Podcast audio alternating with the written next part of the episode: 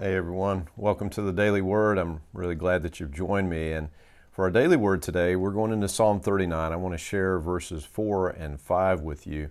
And then let's talk just for a few minutes today about numbering our days. Lord, remind me how brief my time on earth will be.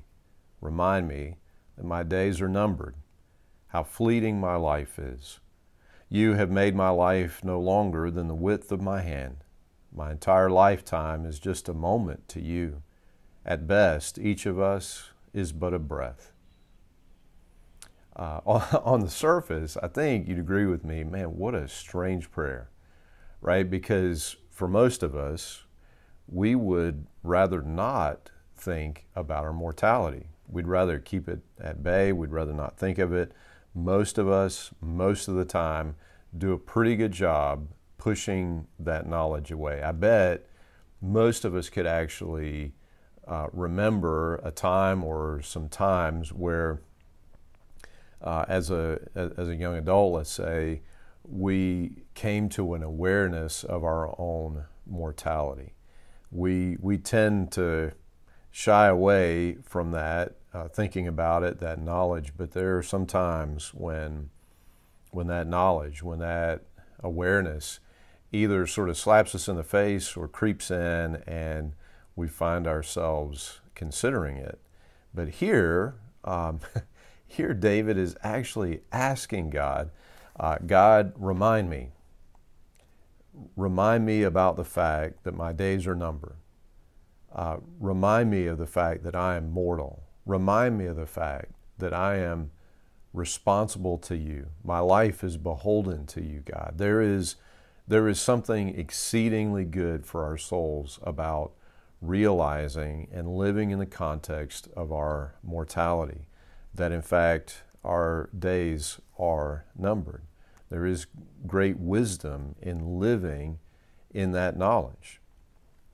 First of all, um, that we would ground our hope in that which is eternal. That as, as we're looking for that which would give us meaning, uh, that which would uh, enable us to have a sense of, of longevity, of, uh, of addressing that need within us. As the scripture says in the book of Ecclesiastes, God's He's planted eternity in the human heart, and so a way of addressing that, you know, uh, folks have addressed that in different ways, like to win glory for myself so that people will remember me, to uh, make sure that I have a family so that that my family name would continue and I would sort of continue through my family and, and, and so forth. But to ground our lives in what is, is true and eternal hope. Our scripture says in verse 7 And so, Lord, where do I put my hope? My only hope is in you. The only way that we have a hope beyond this life is in God. Period, full stop, end of sentence, right? That, that, that's it. If we want a hope that is beyond this life, if we want to know that longing for eternity that's within us met, the only way that that's met is in God. And so, to number our days, to have that awareness, actually pushes us to address this issue. When we think about our mortality, it bothers us because we were not made to die. We are, we are created by God as eternal beings, and our souls will spend eternity somewhere, right? And so it teaches us to ground our hope in God who is eternal. And it, it enables us to keep straight about our purpose in life. When you see the context of the fact that my life on this earth, it's I've got one one shot at it. It has a beginning, it has an end.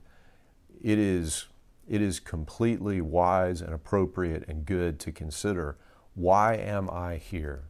What is the purpose for my existence? Why do I exist and, and, and instead of not existing? Why am I here at all? And to know that our purpose is in the Lord. Verse 6 We are merely moving shadows, and all our busy rushing ends in nothing.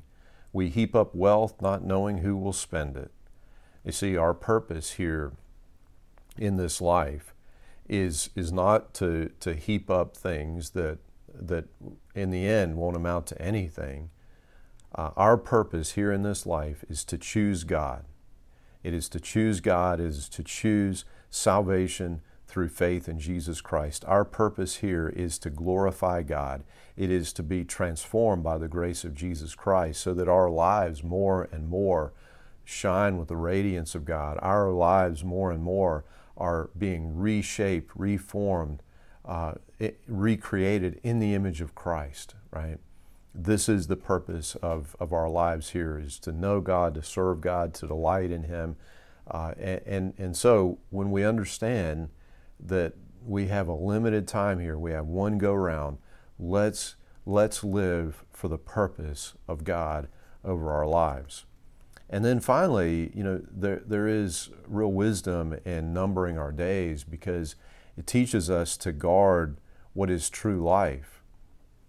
That we, we don't want to get off to the right or to the left of what is, is truly life. We don't want anything to take what is life from us. Hebrews 2:11 says, "Dear friends, I warn you as temporary residents and foreigners to keep away from worldly desires that wage war against your very souls.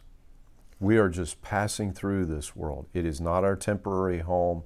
We do not belong to this world. We belong to the kingdom of God. We belong to that eternal kingdom. And so the Lord tells us you seek first the kingdom of God in this life. Don't allow yourself to go off mission. Don't allow yourself to get to get um, pulled away and, and to stumble off of the path of life, you keep your eyes fixed on Jesus, keep running the course that God has placed before you, and cling to the things that are eternal. Those are the things that matter. Those are the things, of course, that will last. And so, friends, let's be mindful that we don't belong to this world. We belong to the eternal kingdom of Jesus Christ. And let's keep our eyes on Him, for He is our living hope. Praise be to the Lord. Amen. Amen. And friends, until we have a chance to speak again, I pray that God would bless you and that He would keep you.